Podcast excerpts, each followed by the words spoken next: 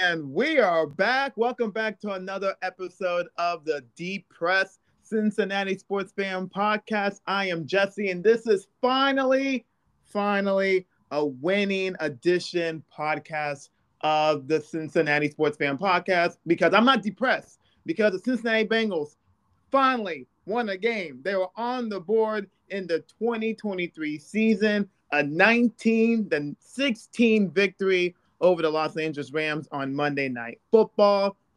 Great crowd inside Paycor Stadium. White Tiger Night, white out night, white jerseys, white helmets. Best NFL uniform combo out there. I'm not biased at all. And shout out to the crowd that made the trip to Cincinnati or live in Cincinnati or whatever. You guys made a difference. You guys were loud while watching the game on TV. Such a great atmosphere. It felt like a college football atmosphere. And yeah, great night in Cincinnati. The Bengals on the board. And on this podcast, we're going to do a box score recap as always, positive and negatives, Titans game preview coming up on Sunday, survival strategy to get to the bye week for the Bengals, and trivia questions at the end, provided by Tommy Stewart, who is joining me on this podcast. Tommy, I know you're doing well, but how are you? Because, you know, I only won. doing doing good. Excited to do this one after a win, and I have on from one of my trusted sources that it's your mom's birthday today. So happy birthday to her. Oh, yeah, happy birthday to Penny. I know she doesn't listen to this podcast, but she knows that I'm a huge, huge Bengals fan, a huge Cincinnati sports fan podcast. So I appreciate that. Yeah, it is my mama's birthday. So if you guys listen to this podcast, give my mama a shout out. appreciate that. Okay, let's do the box score recap of this game. And before we do that, all week leading up to this game, everybody was wondering: Is Joe Burrow going to play? Is Jake Browning going to play? Is AJ McCarron going to going to play because the Bengals signed him last week into the practice squad? We had no idea. As a fan, I just had a feeling in my head that Joe Burrow was going to play because he knew that this team was 0 2. You cannot start the season 0 3 because, yes, you only have, you, you got 14 games left of the season, Jesse, but 0 3, that would have been a tall order for this team. I know that this team has a lot of talent, but you're digging yourself a big hole starting the season 0 3. So that's why I had, that's why I knew that Joe Burrow was going to play on Monday night. Do you agree with me on that? Yeah, I know it was up for debate, and uh, last week when we talked about this, I was leaning towards hoping that we weren't going to play him, but that was under the impression that he was very hurt and wouldn't be able to play like himself. And he still wasn't quite himself. Obviously, it's going to take a few weeks because he didn't really practice at all during the week and didn't hit any of the training camp. But so that com- that chemistry will come back. He'll start looking like himself soon enough, as long as we can keep him healthy. But um, I'm glad that he ended up playing and being able to lead this team to our first victory. Yeah, me too. There were some people on social media were saying, "Well, I don't know if I want to take a 50% Joe Burrow. I'd rather take a 100% Jake Browning over Joe Burrow being 50%." I'm like, I would take. yeah, no disrespect to Jake Browning, I will take Joe Burrow at 30% over a 100% healthy Jake Browning. That's just me. yeah, I mean, Joe Burrow is so good. I mean, he's obviously not looking like himself right now, but he's one of the best quarterbacks in the entire league. And I mean, why would you take, why would you rather have a backup who has thrown one career pass, which was an incompletion, and decide that you I don't know. That doesn't make any sense to me. I would I would rather have him at 50%. The only reason I would not want him in at 50% and take Jake Browning instead was if I thought that the 50% Joe Burrow was going to get hurt again and then be at 0% for the rest of the year.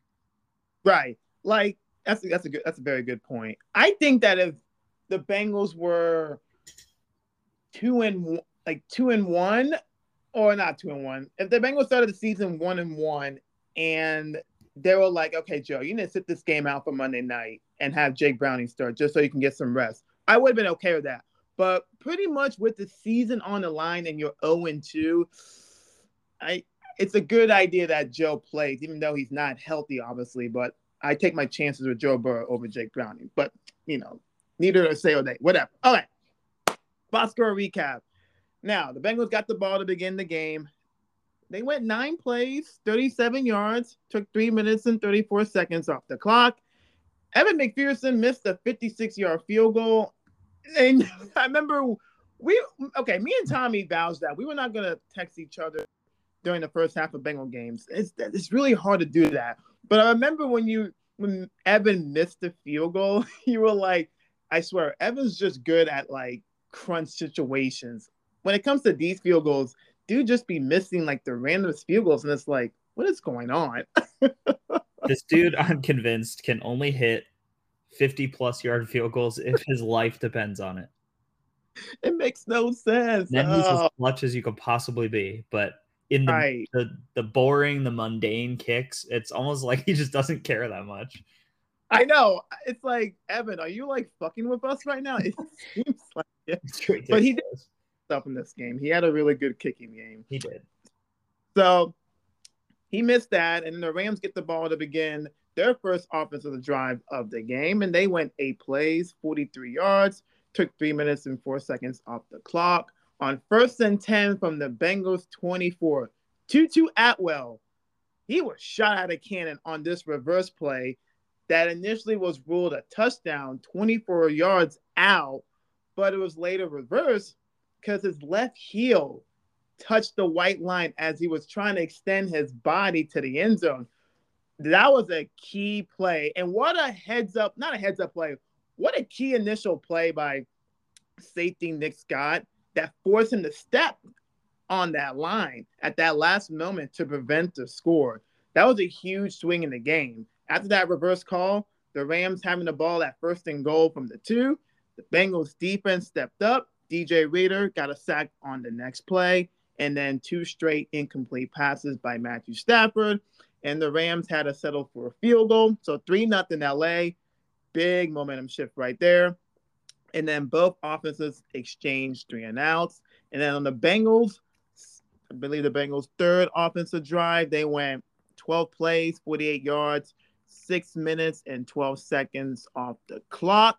It ended in an Evan McPherson field goal for 49 yards out, 3 3. And then the Rams' next drive went seven plays, 70 yards, three minutes and six seconds off the clock.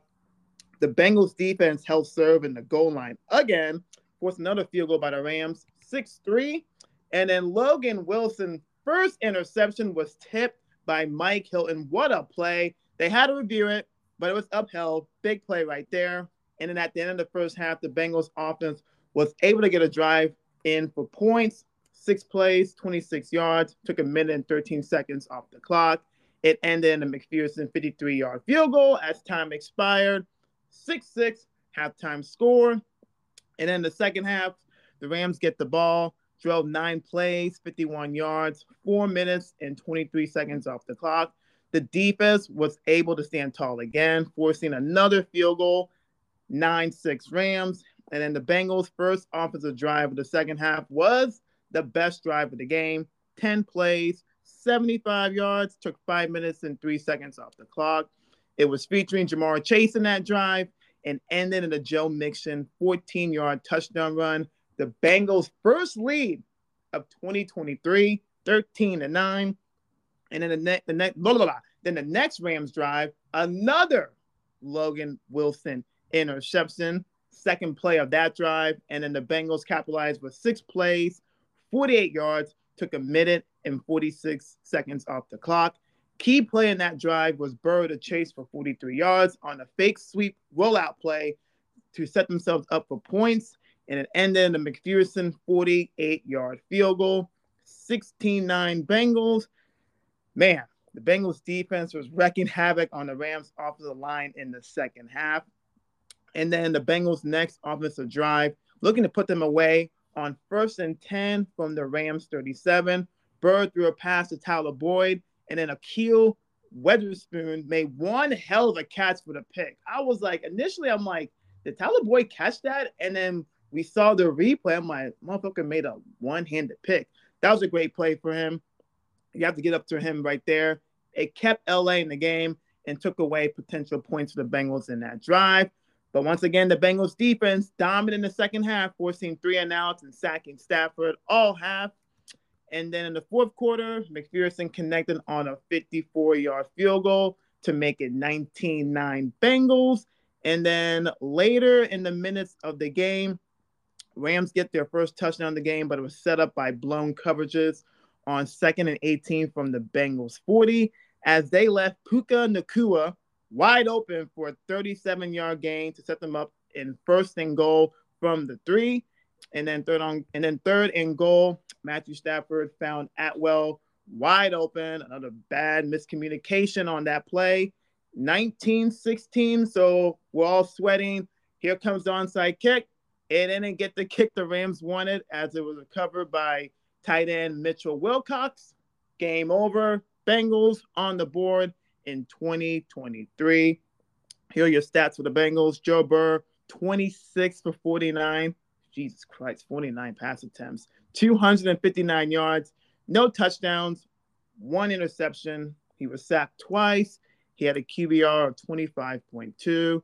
Joe Mixon had another solid day on the ground, 19 carries for 65 yards, 3.4 average per rush, and that rushing touchdown. Ja'Marr Chase, welcome to 2023. 12 catches, 141, 11.8 average yards per catch. Tyler Boyd, he was catching the ball early in the game, five catches for 39 yards. Tee Higgins, after having a great game against Baltimore, struggled in this one on Monday night. Two catches, 21 yards, and three drops. The defense, man, defense was the story of this game. Dax Hill, year two, off to a great start in this game. He had eight tackles, one huge sack on Matthew Stafford, two tackle for losses, one quarterback hit. And then my guy, Trey Hendrickson, who I picked that he's going to lead the league in sacks. He had two sacks in this game, two tackle for losses, two quarterback hits. DJ Reader, BJ Hill, Sam Hubbard each had a sack. Logan Wilson with those two interceptions. And then Charlie Jones had a great, great punt return day or night. Four returns, 45 yards, 11.3 average yard per return with a long of 19.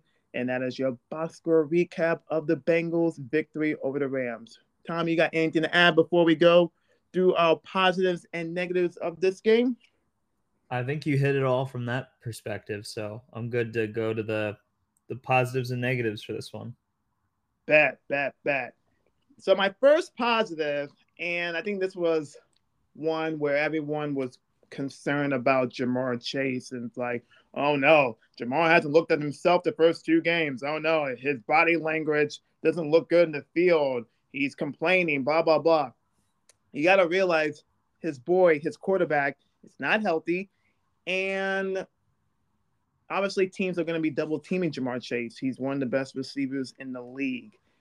And he's obviously frustrated with the play calling. Like we said last week in the podcast, the Bengals and Brian Callahan, Zac Taylor, they're not taking shots down the field as much. So in this game, Joe Burrow was obviously wanting to feed his boy, and Ja'Marr Chase looked like Ja'Marr Chase. And early on, you saw the Bengals getting him in slot positions, moving around in motion, and just just trying to find a way to get him going. And they finally did. Even though there were short passes, it was just good to see Ja'Marr Chase catching those. And then once he caught the first one, he just kept going. He got into a rhythm, and I just love that. And that was vintage Ja'Marr Chase from his rookie year. Like he was dominant in that game. The Rams couldn't guard him on the slot. So that was my first positive. Got anything to add on that? I'm glad that we were finally able to scheme Ja'Marr Chase open. We we talked about this last week too, where it felt like for this the first two hmm. games in the year, the only way that we thought the only way that it seemed we thought it was possible to get Ja'Marr Chase the ball was a screen route at the line of scrimmage, which hmm. we were talking. It's like there's so many better ways to scheme your best players open that are hmm. like 10 or 12 yard routes. And we did a lot of that. There was a lot of dig routes, a lot of comebacks, um, nothing like 50 yard bombs down the field that we capitalized on, but still like getting 10 to 15 yard chunk plays like that is it helps get a new set of downs. It helps, you know, stay just get a little bit closer to where you need to be. And a lot of times we are starting drives with not horrible field position. There was definitely far back for some of them, but we ended up getting good field position a few times. Um, I have some more as well, but at least on the Ja'Marr Chase side of things, I'm glad that we were able to scheme him open instead of just doing all these screen routes that everyone could see coming. Right. Yeah, I agree with you. And I just think just for him to catch the football and finally get into rhythm, I think that's what all Bengals fans and that's what all his teammates wanted is just to have Ja'Marr Chase just get going, get into rhythm. Like you said, designing schemes. And obviously, we want the big plays down the field. But if it has to be like what the Bengals did on Monday night to get Ja'Marr Chase the ball early and often, I'm okay with it because sooner or later, he's going to beat one of the safeties and beat one of the cornerbacks for a long, long play. And you saw in that sweep play, which was a beautiful design call right there. And Joe Burrow finally in that game was able to move around the pocket just a little bit to find Ja'Marr Chase open for that big yardage reception. So glad that Ja'Marr is back. I hope so. And then my second positive, Joe Mixon had another good game on the ground. I, I think that he was a little bit out of rhythm in the second half. You saw at times when Joe Burrow did hand off the ball to him and he kept running into like a big polish of line. And I'm just like, Mixon, go, go, go straight or don't be cutting over there. There's a it's like there's no room right there. It, it kind of felt like deja vu of last year, but he was limited to only seven rushes in the first half because the Bengals threw the ball 31 times in the first half, which makes no sense. But Joe Mixon looks healthy. I said last year his ankle, when he hurt it in the Steeler game in the opener, it was plaguing him all season. And just for him to look like he has another explosive step on his feet so far this year, it's a good sign for the Bengals. And then the offensive line has held up good these first three games. And some people are saying, well, I don't know about that, Jesse. Spurs still getting hit. And I'm like, is he getting hit more than he did last year? Uh, no, he's not. Because here's a stat that I saw that really caught my eye. So the times sacked through three games in the Zac Taylor era, meaning how many sacks this team has allowed in the offensive line in the first three games of the season.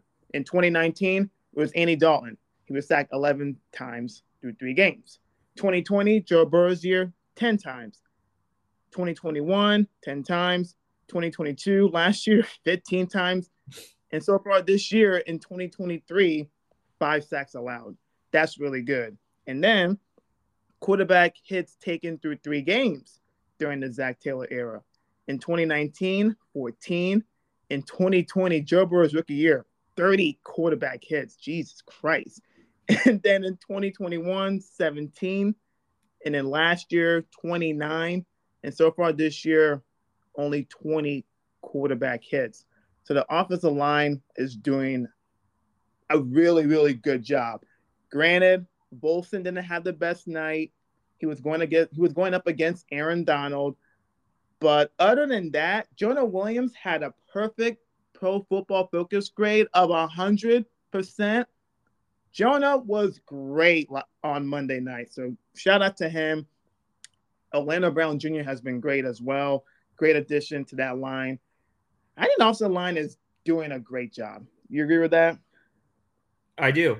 Yeah, I have a few positives about them actually on my list. So when I, if you are done with all your positives, I'll go into mine. But I definitely am, generally speaking, a fan of what the offensive line has done, especially what they did on Monday. For sure, for sure. Okay, I'll finish up my positives. Dax Hill, coming out game for Dax Hill, year two, big expectations for this kid. Everyone's thinking, oh my God, we lost Jessie Bates and Vonn Bell. The free agency, the safety room, it's going to be the weak spot for this team. But so far this year, Dax Hill has really stepped up his game. This guy has already played 216 snaps so far. So 112 snaps at the free state free safety position, 38 in the box, 38 in the slot, nine at the corner position, five on the line of scrimmage, the D line, and then 14 on special teams. And so far, Dax Hill has 20 total tackles, six defensive stops, four quarterback pressures, one huge sack, interception, and one pass breakup. He is doing a phenomenal job. He is such an athlete. He can play in so many positions. And there's a reason why the Bengals drafted them in the first round of the 2022 NFL draft. This is what we expected from Dax Hill. Honestly, it's not really surprising just for him to learn from Bates and Bell last year while playing some time and getting some reps. And now having Nick Scott, who's a veteran, helping him out during the offseason and during training camp. I think Dax Hill is just taking that next leap in year two, and he's only only going to get better. And then the Bengals defensive line, six sacks, oh, six sacks on Monday night, and it was led by Trey Hendrickson, who, by the way, Pro Football Focus top five edge rushers in pass rush win rate. Number one is Myles Garrett. Number two is Rashan Gary. Number three is Nick Bosa. And number four is Trey Hendrickson. And number five is Micah Parsons. So Trey Hendrickson's off to a great, just great start this year. And the Bengals defensive line, if they can, they're not going to get six sacks again, okay? It's not going to happen every single game. But if they can just create that kind of pressure they did on Monday night, whew, it's going to do wonders because they're going to get off the field a lot quicker. And opposing quarterbacks that just don't want to go back out there because they know that D line is just going to be feasting. And I thought Myles Murphy had a good night. Joseph Ossai had an impact as well. Just everyone in that D line deserves a gold star. So well done for them. And then Logan Wilson is the most underrated linebacker in the NFL. This man has nine interceptions since the start of the 2019 season. Only Shaquille Leonard has more with 10. Logan doesn't really get enough credit for how good he is as a linebacker. He's very athletic as well. And he just continues to make interceptions, which it boggles my mind. I'm just like, how is this man making these picks? But you know what? It's helping the Bengals out there. And then Joe Burrow was good enough in this game. No setbacks, no re injury to the calf obviously he was protecting that calf, and you saw at times he didn't want to scramble out of pocket because he's trying to protect that right calf. But overall, he was good enough to win this game. And like we said earlier, week by week, hopefully that calf just continues to get stronger. And then, like, and then, like I said in the beginning of the podcast, the Paycor Stadium crowd was amazing and loud. Total attendance at that game, sixty-five thousand 158 crazy ass Bengals fans. So shout out to the fans that were there on Monday night. And that's pretty much my positives. What you got? Yeah, one of the first things that I noticed that I was when I was writing this down was, and I make fun of Zac Taylor, and I know that we've gotten mad at him for doing this before, but I feel like he aced his management of timeouts in this one, which is an underrated positive there was the one time where he called, he realized that something was not up, not right with the defense. He ran to call the timeout and it took a touchdown off the board. They had to kick a field oh. goal. So that saved us four points essentially. And so that was a good use.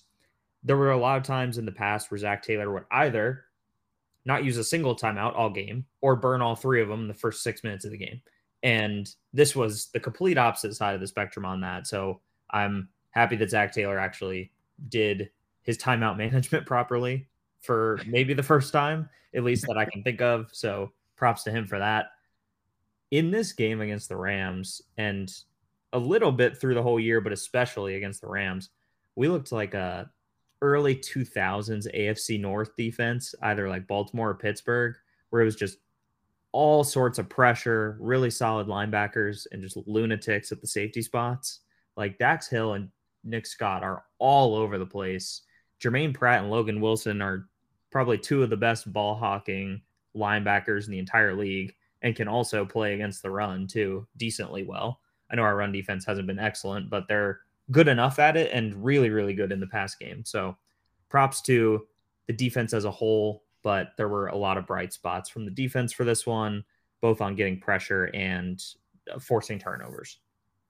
I know it made me a little nervous when I heard that Burrow was going to play because all I could think of was, oh, he's going to get like he's going to get injured. What if he makes it worse? And then we had to play with Jake Browning for the rest of the season. So it definitely made me nervous when he was going to play, but I knew that if he was going to play, it had to we had to win. With it was non-negotiable because if we go 0 and 3 when every other team in the division is already 2 and 1, it gets really hairy after that and especially if he got hurt and in a loss, it would have been really tough to come back from an 0 and 3 hole with a more injured starting quarterback. So that's kind of a neutral one instead of a positive, but I'm glad that we got the win because if if he was going to play it, it had to be a win. So I'm glad it was.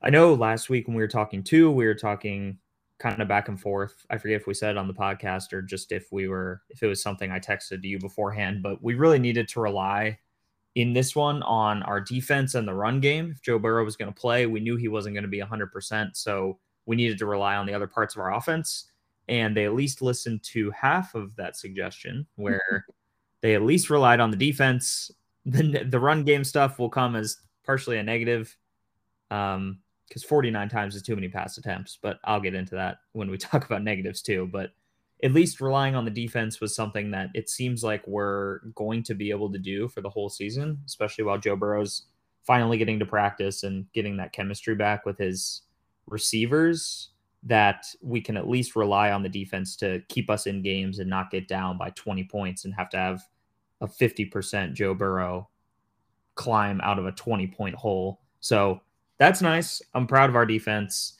The run game, I mean, it's not incredible, but I still think we need to be utilizing it more because at the very least, it lets Joe Burrow not throw 100 times a game.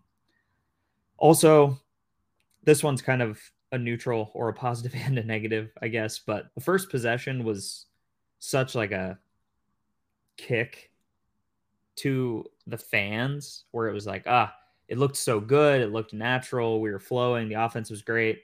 And then you go and you get a couple penalties, you kick a field goal.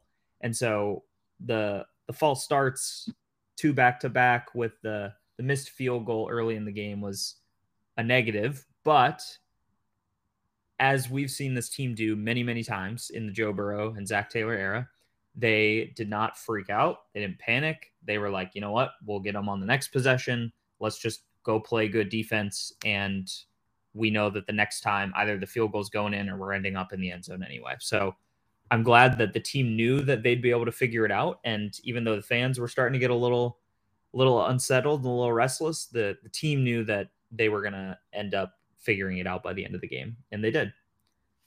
The Rams' offensive line was very banged up, obviously, for this one, but we just wreaked havoc on them the whole night. On, I mean, I know you said where Trey is for his sack leader, and if TJ Watt wasn't on pace for 34 sacks this year, then your pick for Trey being the sack leader in the NFL is looking pretty good right now, or it's at least looking definitely possible. But well, we might need TJ Watt to slow the fuck down if that's going to happen. Um, I don't agree upon players. I don't, but you just never know. Big plays reckless out there, so he's bound to get like hurt. But I don't wish injury upon anybody, even the Steeler players. But go ahead. Sure. Yeah.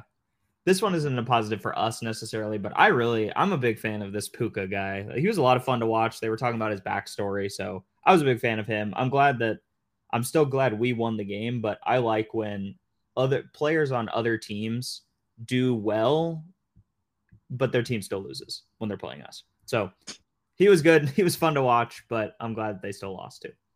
And then some more general stuff.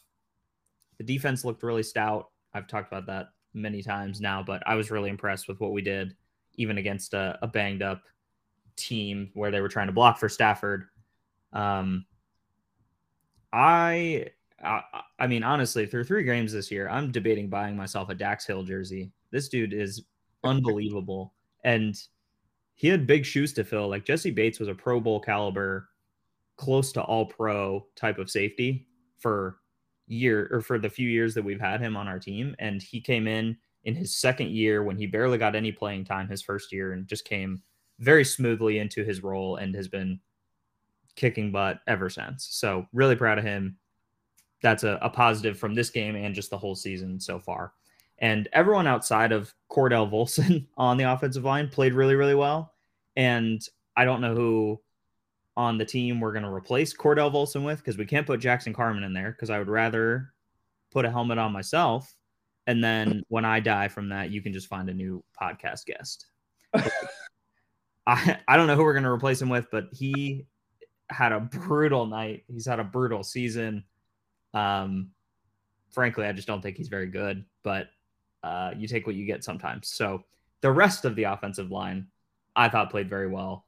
Joe Burrow throws it very quickly, so it sometimes makes them look a little bit better. But the first play of the game, I think it was, I was audibly saying out loud how amazing the pocket time was. And it felt like he had five yards between him and anyone that was pressuring him, which was great. Exactly what you need for when your quarterback's not healthy.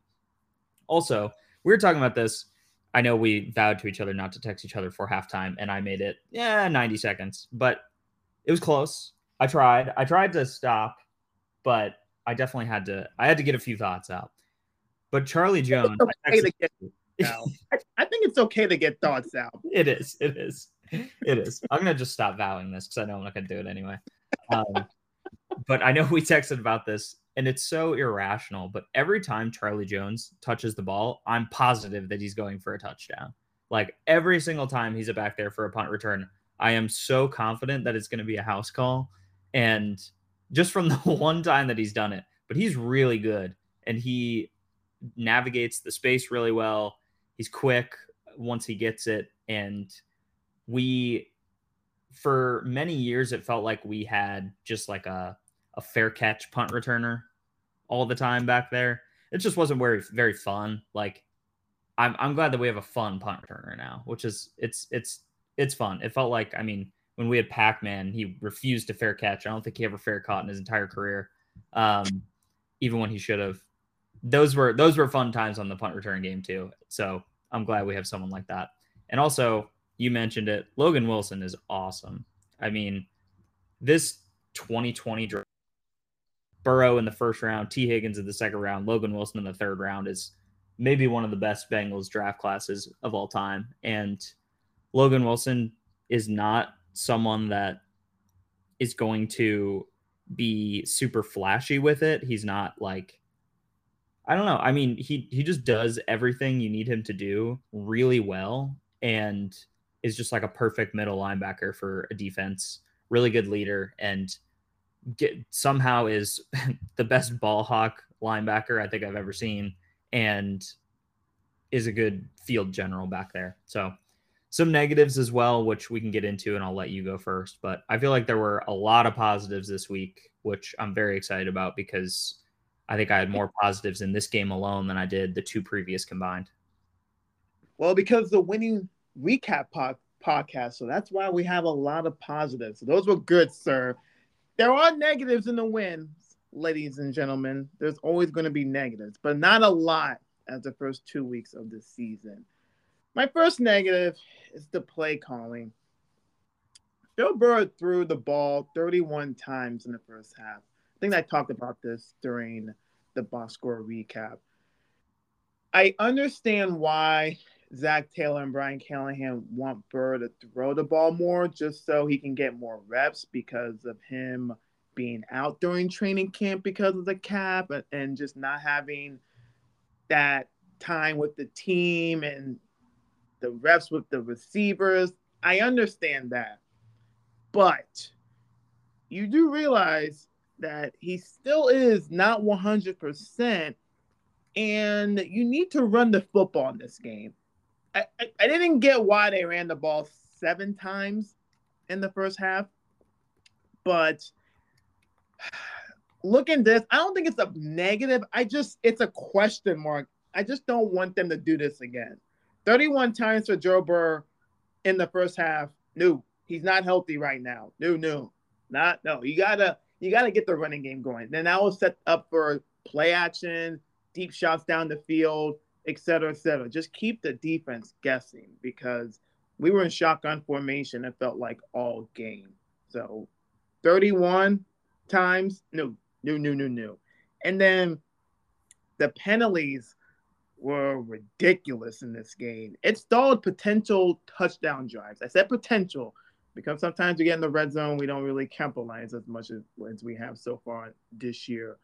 But the penalties, back to back false starts at home, that's just like undisciplined. And usually, this Bengals team under Zac Taylor, very disciplined football team. They don't, they are like the probably one of the most least penalized teams in the NFL. So that was very frustrating because having those ridiculous penalties, it, it cost his team potential points in those drives.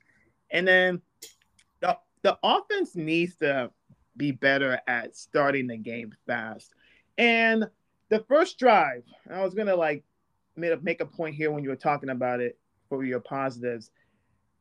Even though we missed a field goal, I was hoping that Zac Taylor was going to go for it on fourth and three in the first offensive drive of the game.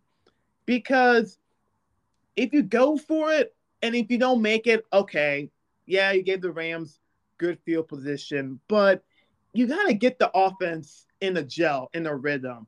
So I thought they should have just went for it. I didn't really agree with kicking the field goal. It's like, yeah, well, we got Evan McPherson. Yeah, I understand that. But the offense was looking pretty good in their first offensive drive. And then just to not go for on fourth and three, I don't know. I think if Joe Burrow was healthy, I think Zac Taylor would have went for it. And our punter, our rookie punter out of Michigan, Brad Robbins. Is it time to call Drue Chrisman and get him back on the team? And I know Robbins has kicked a lot so far in his first three games of his NFL career. I saw a list that he is statistically the worst punter in the league. And I'm just like, the Bengals aren't going to cut him. He is still going to have the starting job. They're going to give Robbins all the chances he wants, but he has to be better. He has a three game sample size. It hasn't been good so far, but I don't want to give up on him just yet. But I'm going to need his punch to be way better than there is right now. Those are my negatives. What do you got? I have just about the same ones you do, honestly. But um, the first one, the big one, is 49 times is too many pass attempts for your quarterback that is injured and was up until basically an hour before the game in debate of if he was going to play or not. That's too many times. And I think he, did you say 31 in the first half? So he was on pace for 60 plus through the first half. And I just, it seemed, eh, whatever. It's too many times. That's just like, that's what it is. It's too many times. Dan Orlovsky on the pot on the uh, on the broadcast, as he is one to do, was talking about. He said the the only person throwing the ball better right now than Matthew Stafford is Tua Tagovailoa, which there's not much comment to this other than I was literally laughing out loud in my living room watching that because that's just an absurd comment. But if that is true, then that makes our defense all the better because we torched him. So maybe he is throwing it very well, but I don't see it. And he certainly did not look like that against our defense. So maybe our defense is more elite than I thought if that's the case. I totally agree with you on the play calling. It is it's flat, it's predictable for the most part. We actually got some decent drives put together with good play calling in the second half where we got some some touchdowns off of it and it was a good mix of run and pass a little bit better. And I mean, we started to have a little more explosiveness in the second half there, but overall we just it's it's too flat and like immature play calling. I don't know if, that's the right word, but it's just not crazy. I, don't know. Like once we started finally like putting Ja'Marr Chase in motion and having him go like all over the place and having him get the ball at the line of scrimmage, 10 yards away from the line of scrimmage, five yards. It looked so much better and more natural and gave us better opportunities to actually move down the field. And the first two weeks, it was horrible. And honestly, for about 60% of this game, it looked not great too. But maybe you can't, you know, try to change up too much when your quarterback's hurt. It's just like, let's just do what we know and try to call better plays. But it that still needs to get better if we're going to have a lot of success the rest of the year. Because when we start to play really good defenses later in the year, they're going to know what to do and they're going to be able to com- combat that a lot more. So we still need to figure that out. Um, you know, stats, eye test, whatever metric you want to use, Brad Robbins stinks. And I think he can get better. Maybe do punters get better? Um, I don't know what it is, but his, I mean, second lowest average punt yards in the entire league, and he has had his fair share of chances to get that number up because we punt quite a bit so far. So I I mean, I don't even know what to say about this one because I don't really know how to evaluate punters all that often. But every time I look at this, I'm like, what like what are these punts?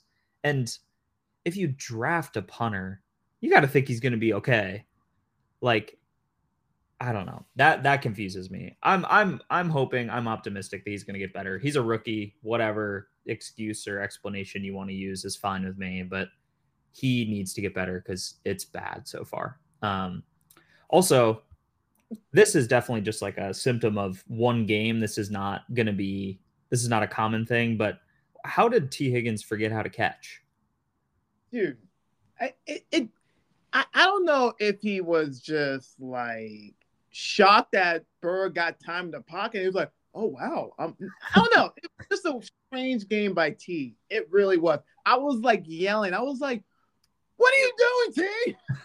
Yeah, I mean, two at least, maybe three. I forget if you want to call the third one an actual drop, but at least two drops where it hit him right in the hands and he has to come down with those and he didn't. So I think that's just a fluke game for T. I'm not worried about it. And I don't think that that will be a common thing. He's a really good receiver, but it was a negative in my book just because it was a bummer to see him not have a good game, especially when Ja'Marr Chase was going crazy. It's a lot of fun when they both go crazy on the same days. So I was hoping that he would get uh, have a little better day, but he he had some drops and not great plays. So that's all my negatives. Well, don't worry. Tee Higgins is he is bound to have a bounce back game because he is going back to his hometown state of Tennessee, and that's where the Bengals will be at on Sunday, taking on the Tennessee Titans for the third straight year. The Bengals have played the Titans three straight times in Nashville. It just feels like the Bengals and Titans are always going to be playing each other in the regular season in Nashville. They haven't come to Cincinnati since 2020 during the COVID year. It's crazy. So, so far, we're going to do the Titans preview of this segment of the podcast. You got any more to add for the Bengals Rams before we move on? No. A lot of positives, not as many negatives this time. Love it. Love it. So, the Tennessee Titans, this game is on 1 o'clock on Fox Sunday, first day of October. Crazy. Jeez, this year is flying by. So far, the Titans are one and two in the season. They had a week one loss in their opener at New Orleans to the Saints, 16 to 15. And in week two, they won their home opener against the Los Angeles Chargers in overtime, 27 24. And then last Sunday, they got their asses crushed against the Cleveland Browns in Cleveland, 27 to 3. The last three meetings, the Bengals have won all three. 2020, they won 31 to 20 in Cincinnati.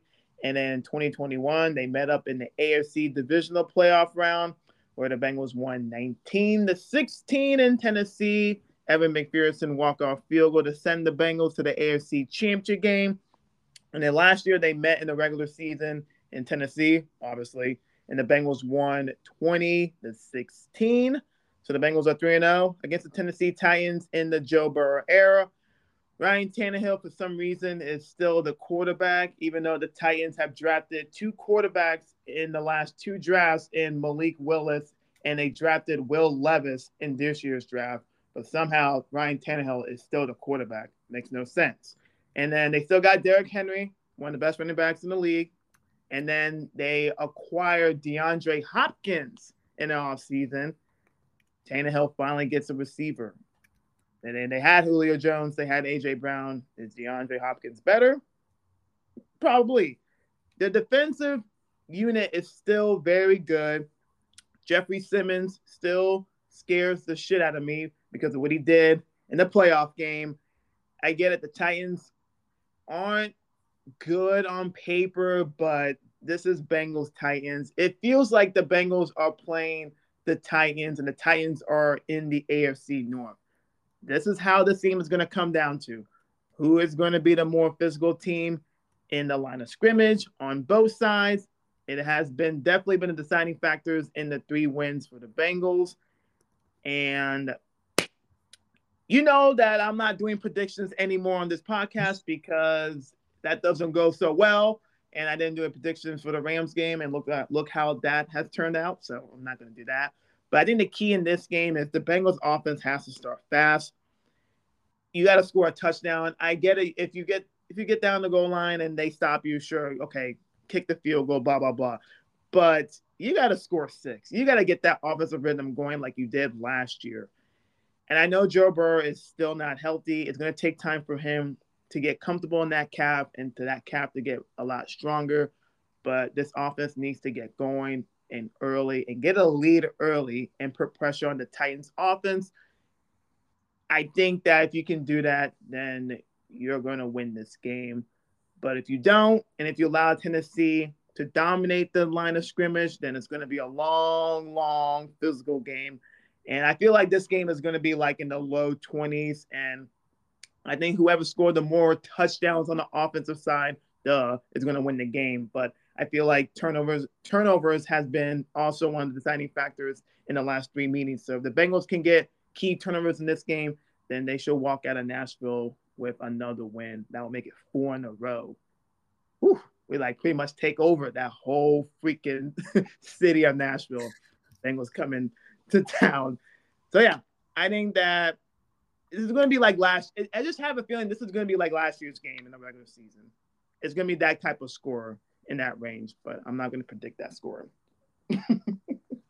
I won't either. It worked for us last time. Maybe it'll work again this time, but we definitely have a very good chance of winning this game. I'm very optimistic about this one, more optimistic than I was about the Rams game, honestly. Um, some more factors went into that one, but every time we play this team, um, honestly, just let Ryan Tannehill cook because he will set the kitchen on fire. And I mean, his stats through the year 59% completion, one touchdown, and three interceptions. And so you're like, oh, can you blame him? I mean, their receivers are terrible, right? And then you remember that they went out and got DeAndre Hopkins, who certainly can play football. And in his prime, I mean, he might be slightly past his prime. Maybe that's the problem. But I I honestly don't know what they're waiting for with replacing this guy. With I mean, you draft Malik Willis, they clearly think he is trash because they basically wouldn't even put him in when the games didn't matter anymore last year. And but I mean, you draft Will Levis too. You got him way later in the draft than most people thought he was going to go. He was at the draft. Most people thought he was going to go. Was he at the draft? Either way, most people thought he was going to go first round. Was going to be probably the one of the the fourth or fifth quarterback taken, and they don't want to go with him. But I mean, one touchdown and three picks is really bad, honestly. So I don't know what they're waiting for. And also, they can't even block for Derrick Henry. He's only averaging 3.2 yards per carry so far in the year.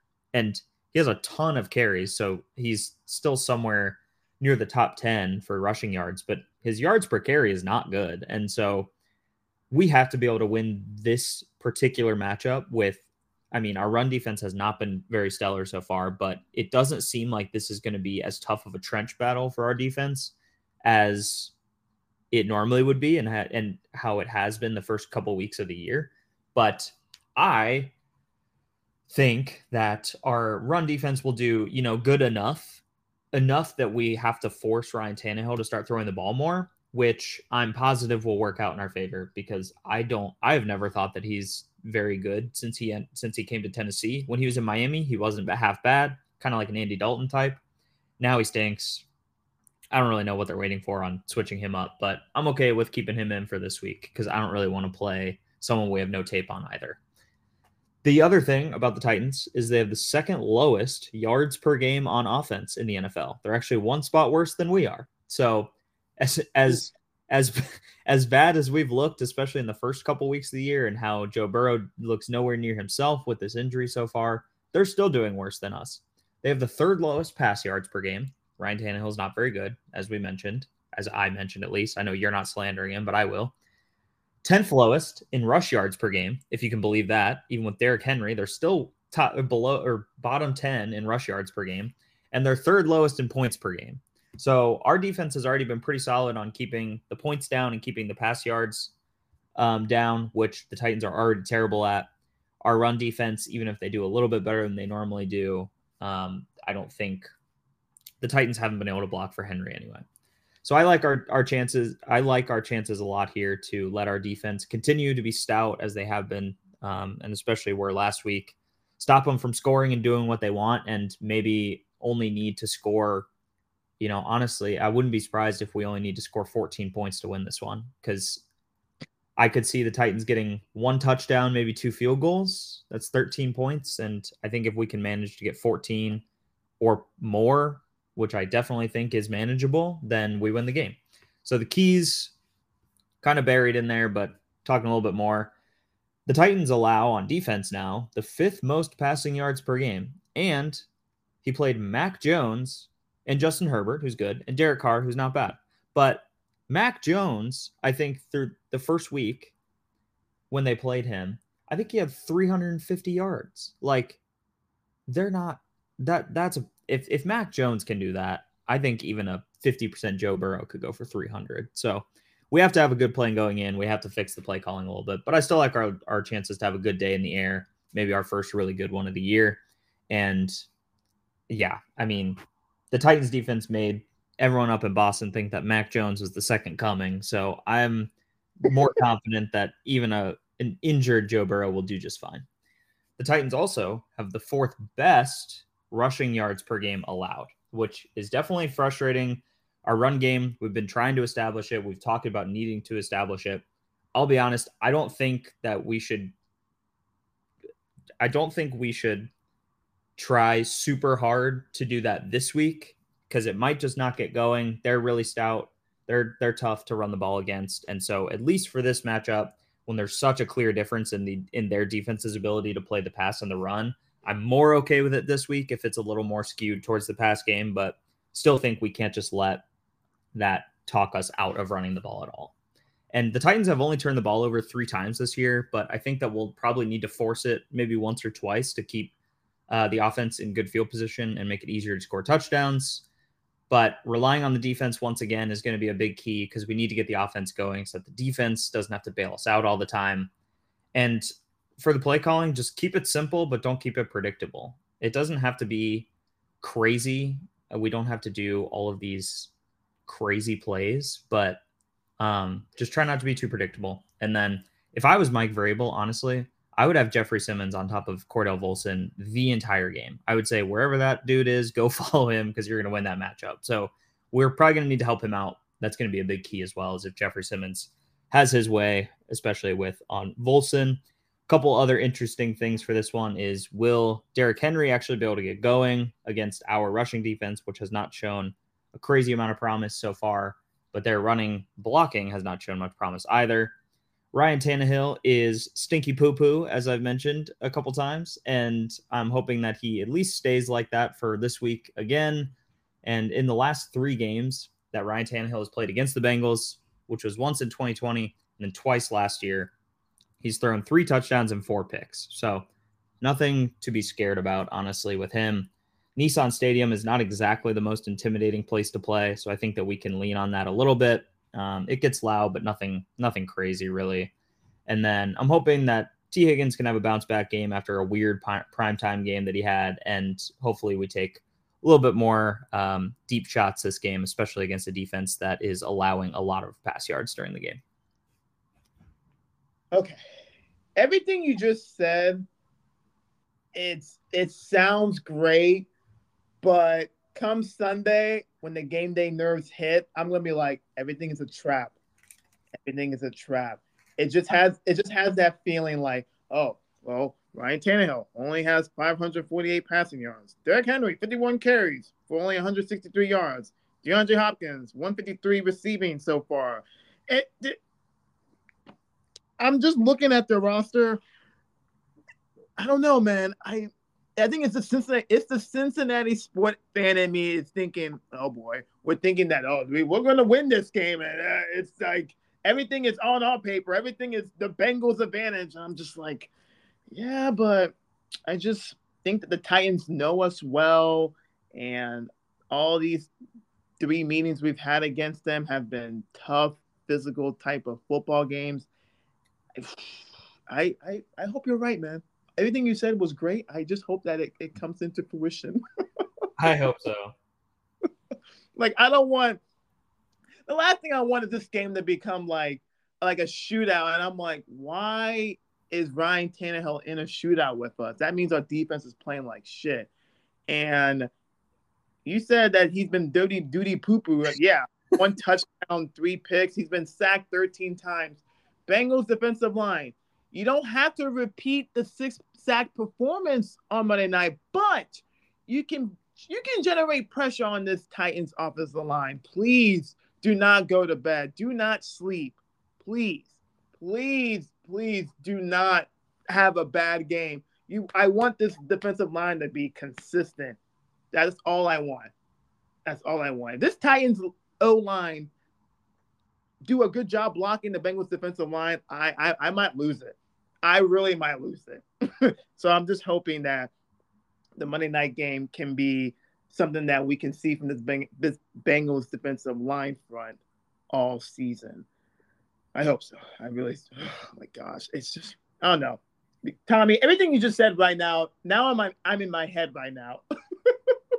yeah, I mean, it all comes down to execution. You know, all this sounds great on paper, but if yeah. you don't if we don't play good defense, if we can't stop the run, then these things get a lot, lot mm-hmm. harder to win the game. And I mean, if we get in a shootout with Ryan Tannehill, I'm feeling pretty good about that. But they are gonna try their best to not have it come to that because they also know that he is not very good. Maybe they think he's good. I don't know how. I don't know what they I don't know what they see in him. Dude's like what, 38 years old, something like that. Like He's, not young. Like, start Will Levis. It's not like you're going to go to playoffs this year or something. Like, holy hell. Also, if Will Levis comes in and doesn't play that well, I mean, Ryan Tannehill, 59% completion, one touchdown, three picks. Will Levis probably won't do any worse than that. So, at the very least, you're getting him some pro experience and he'll get you the exact same stats that your starter is right now. Exactly. Like, I don't know. I don't know. But this game on Sunday, it's a big game. Am I calling a must win? I think it is because you don't want to go to one and three, but you're probably saying, or people are probably saying, well, they got to go to Arizona. They're not good, but actually, the Cardinals have looked good the first three games of the season. They've actually played competitive football, and they just beat the Dallas Cowboys last Sunday. Just letting y'all know. But that's not going to be an easy game. So the Bengals have to get this win on Sunday. I think it is a must win. It really is. Okay. Survival strategy to get to the bye week for the Bengals. So we got the Titans coming up on Sunday. We got Arizona next Sunday. And then the game before the bye week is against the Seattle Seahawks. That'll be a home game. So at Tennessee, at Arizona, and then a home game against Seattle. Here is the strategy for this Bengals team to get to the bye week, hopefully with a winning record. That's the goal. Obviously, Joe's health is so important and no setbacks, but hopefully, as the weeks go by, his calf can get healthier, it can get stronger. That's what I'm hoping as we get towards that bye week on October 22nd, aka my birthday. And then fast starts on offense and just eliminate the sloppy mistakes, especially when it comes to silly penalties, and get the run game going. I just want to see a balance. I just hope that the Bengals just don't don't be throwing Burrow so much passes out there. Get Mixon involved. Mixon's finally healthy this year. You got to get that man going. He looks like his old self. He looks like Joe Mixon from 2021 when he went to the Pro Bowl and threw a pass in the Super Bowl that went for a touchdown. Get that man going. And I think that you just you got to win on Sunday. You got to beat the Cardinals next Sunday. And then the Seahawks will be a tough game, but it's at home and I think the Bengals are the better team. So I say 3 and 0. If you get to the bye week 3 and 0 and what's the record? You'll be 4 and 2. Yeah. That my, my math is right. Yeah, 4 and 2 at the bye week. And then you come out of that bye week with a huge game against the San Francisco 49ers at their place. You want to be 4 and 2. That's what I believe the Bengals strategy is to get the bye week. Yeah. I hope. I hope. Agreed. I think mine my main ones were just that the offensive line needs to keep holding up. They've been doing yep. a pretty good job so far. Joe Burrow's been getting the ball out quickly, and I think that he's going to need to keep doing that to avoid getting hit as often as possible. Only five sacks through three weeks, but even with that, there's been a, a, decent amount of QB hits, so we still need to keep those down as much as possible. Need to start activating the run game more often. I know that this week might not be the best time to do that against Tennessee, but we need to establish that and actually have that be part of our offensive game plan, which is kind of an afterthought right now, and it needs to be part of the main conversation too. Yep. The defense, and I think they will, needs to keep kicking ass. They've been really killing it so far and shown. I mean, Lou Anarumo is really coaching these guys up really well on defense. So I'm proud of everything that's happened on that side of the ball so far and keeping us in games that we otherwise wouldn't be with the offense so far. So really good job there. And hopefully, I mean, we just need to lean on that. And if we, I mean, if we protect Joe so that he can actually practice throughout the week, then the offense I know will find its way. He'll start looking a little bit more like himself. I honestly don't know if he'll ever be 100% this whole season.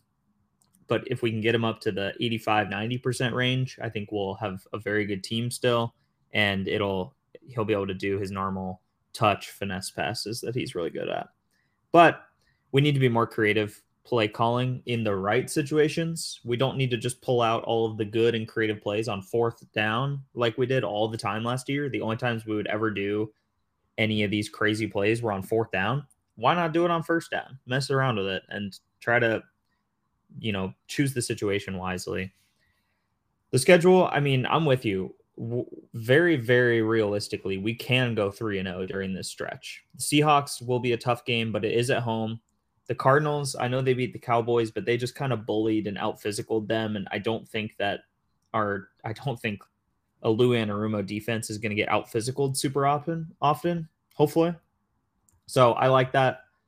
Um, I like that matchup. I'm I'm feeling good about the Titans as well. I know those are both road games back to back, but I'm feeling good about it. I think honestly, at worst, I feel like we'll leave that three game stretch at two and one, but three and zero oh is definitely realistic. So at the very worst, I think we're going to go into the bye week at 500, which is not excellent, but probably possibly not an insurmountable deficit in order to get into the playoffs this year.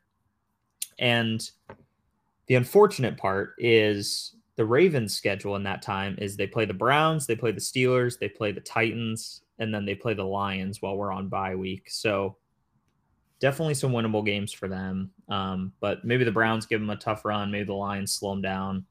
Um, the Steelers are playing the Texans, the Ravens, then they have a bye week of their own. Then they play the Rams, and then the Browns. They have the Ravens, then they have a bye week, then they go 49ers, then they go Colts.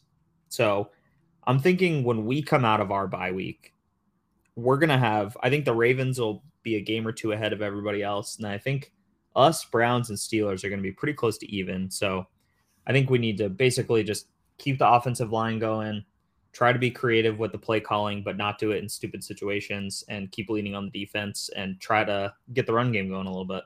And then we'll hopefully be just fine. Love it. Love it. Love it. Love it. And the NFL was weird last week. We saw the Cardinals winning that game, and then the Texans went into Jacksonville and pretty much handled them. It's, you just never know. You never know. And yeah, the Steelers are going to play the Texans, but CJ Stroud has looked really good so far in this rookie year. The Colts went into Baltimore and beat the Ravens. I know the Ravens are missing seven starters, but still, you're the Baltimore Ravens. You should have you, sh- you should have beaten the Colts. They didn't have Anthony Richardson. Just saying. So every game is not a shoe in, but the Bengals just have to just keep getting better each week, and it starts by winning against the Titans on Sunday. Okay, before we end this podcast, my guy said that he has some trivia questions for me. I'm not the smartest being in the world, but Tommy, hit me. I okay. So some of the two of the three are based off of like sort of Bengals things. I'll give context in a sec, but the first one, there's one team in the NFL that hasn't had a single dropped pass yet. So their drop percentage is at zero. They're the only team in the league. Do you know who it is? Damn. Wow, no drops. That's impressive through three games. Let's see. Oh, man, I'm going to say Packers. If you can believe it, it's the Denver Broncos. Get the fuck out. The thing that allowed 70 points to the last week. For sure, they uh they have a lot of problems, but somehow they're at least not dropping the passes. They're just not doing anything else, wow. I guess. That wow. one, that one was a tricky one. This one also is is kind of a tricky one. The other one I think you can get, or at least it's a good chance. So the Dolphins naturally have the highest in air yards per completion. So we know what that stat is. Basically, it's just like how long the ball is actually in the air before the receiver catches it for each completion. So the Dolphins are number one. They've been running crazy. Do you want to guess who number two is? The Vikings? The Raiders the hell? Garoppolo? it's probably like it's probably Garoppolo just or I'm sure it's Davante Adams just oh, kind yeah. of inflating that average or something like that. But some two I noticed those two stats when I was looking at like some advanced stats and stuff earlier, and I just thought those two were interesting. This one, it was relatively recently. So the you mentioned CJ Stroud. He's actually number five in the league right now in passing yards. He's thrown four touchdowns and zero picks. So that inspired this question with a minimum of 300 attempts. So not guys that came in like twice. Who has the least interceptions thrown in their rookie season by a quarterback? He only threw four his rookie year. This person. Man. Wow. They're still playing and they were relatively well they were drafted within the last 10 years that's my little guess but they're still playing okay yo what oh man okay um